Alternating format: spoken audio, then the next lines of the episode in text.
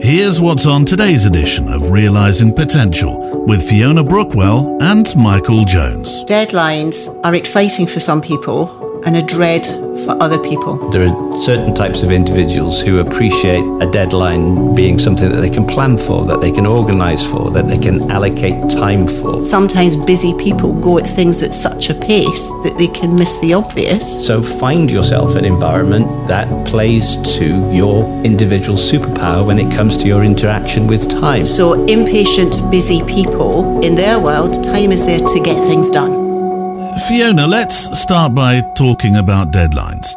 How some people seem to perform so much better or enthusiastically when they have a deadline. Why would that be? Our experience tells us that deadlines are exciting for some people and a dread for other people. And for people who like to be busy, having a deadline can be a really positive energy to them because it gives them focus. So people who like to be busy, quite impatient people, quite driven people, in our experience, they're often multitasking. They're doing lots of things. And the busier they are, the more productive they become. So the opposite happens when they're not busy. They get bored. They get lackadaisical. They become unproductive. And often they become mischievous and they go out looking for things. And they fill their time. If they're not busy enough, they fill their time. So if you give somebody of that nature a deadline and the deadline is too long a deadline, then they often put off trying to achieve that deadline because it's like, well, it's only an hour's job and I've got three days, so I've got plenty of time. And they fill their time with everything else. Then when it comes to fifty-five minutes before it's due in, right, focus, let's go. And they get focused and that deadline becomes exciting to them.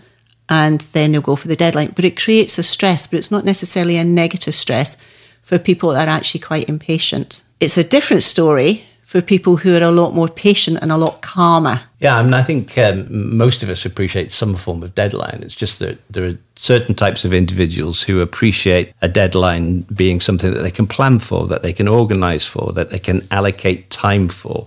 It's just that there are some of us who see a deadline as something that we do the work literally as the deadline is standing in front of us, where others plan the deadline so that it's a week from now. So I will already start it and I will allocate my time. So it's a question of how people manage time, how they interact with time. There are some people who like to be in the driving seat when it comes to planning time.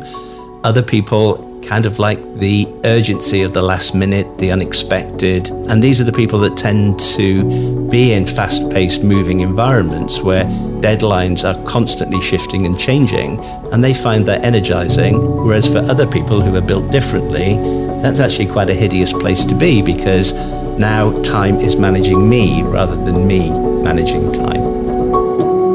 Michael, how can you almost, if you will, retune someone to work in a different way when they're used to an environment in the past, but they're not working in it now? That's a big, big topic for us because I suppose simplistically there's a part of me that says you can't. um, and of course, this is why it's very important that what we do is help people to understand that there is a type of environment that works best for them.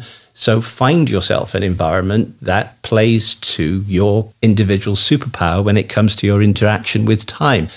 Of course, we can all adapt. Of course, we can all be what we're not naturally. But the reality is, if we do it for too long, there is a price to pay. And that price is often perhaps ill health, it's stress, it's burnout.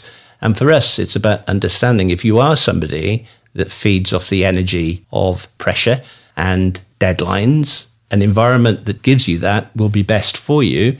Whereas if you are somebody that likes to allocate time appropriately, and if a job is supposed to take an hour, you'll want to give that job an hour, whether there are other people who will always end up rushing a job and doing it in forty minutes when it's supposed to be an hour, and they kind of enjoy that. Not sure enjoy is the right word, but they feed off that pressure. It energizes them and they do their best work under those type of conditions, as Fiona already said. What we often say is anybody can achieve a deadline. Deadlines are there, we know what they are, and we make a choice. Are we going to achieve it? Or are we not going to achieve it? Michael's talked about the people that enjoy chopping and changing their deadlines and flexing them around, whereas more calmer people, more patient, stable people, people that like to do things in a more routine fashion, of course they can achieve deadlines, but the main thing is don't chop and change their deadlines. Give them a deadline. They know what it is. You've asked for it for three o'clock on Thursday. You'll get it at three o'clock on Thursday.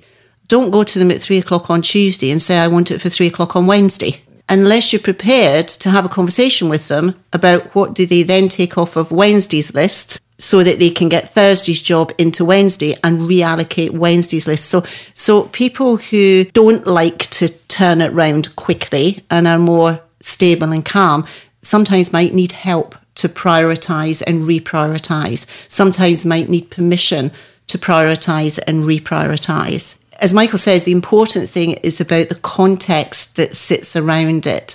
Deadlines are fine. Deadlines are great. We can all achieve them. But some of us like to know what they are, and we stick with that, and we create our plan, our path, and we create our time slots to be able to achieve that. Other people, the deadline, it's too far out. That's boring. I'll get to that. Plenty of things to do. Lots of time in the meantime. Let's be busy doing other things. So it comes round to something Michael mentioned earlier about people's perception of time and why time exists. So impatient, busy people, in their world, time is there to get things done and get things done now and get things done quickly. And the busier I am, the more productive I feel, and it's exciting. Whereas for other people, time is there for life and time is there for living. Take time to smell the roses, time for family, time for friends, time to chat, and therefore they just operate in a calmer environment and they see time is there for longevity, it's there for living, and these are calmer, patient, more stable individuals where often routine is actually quite important to them. Routine gives them time. You know, why have they got time for hobbies during the week? Because they go swimming at six o'clock on a Tuesday night and they have done for the last ten years of their life. Why would they break that routine? Whereas impatient, busy people often struggle to find time to have hobbies during the week. Why? Oh, well, I haven't got time to go swimming because I'm very busy doing this, that and the next thing. Why does my friend have time to go swimming every single Tuesday at six o'clock? Because it's part of their routine. So sometimes busy people are not necessarily more productive. They just go about achieving things in a different way. We, we have a little saying, which is rush and wrong. Sometimes busy people go at things at such a pace that they can miss the obvious. Whereas calmer, more patient, stable people, they have their routine, they have their path, they have the way they do it. They get things done in a more stable and calm fashion. Realising Potential with Fiona Brookwell and Michael Jones. For more information about our services and organisation, visit R P X two dot com.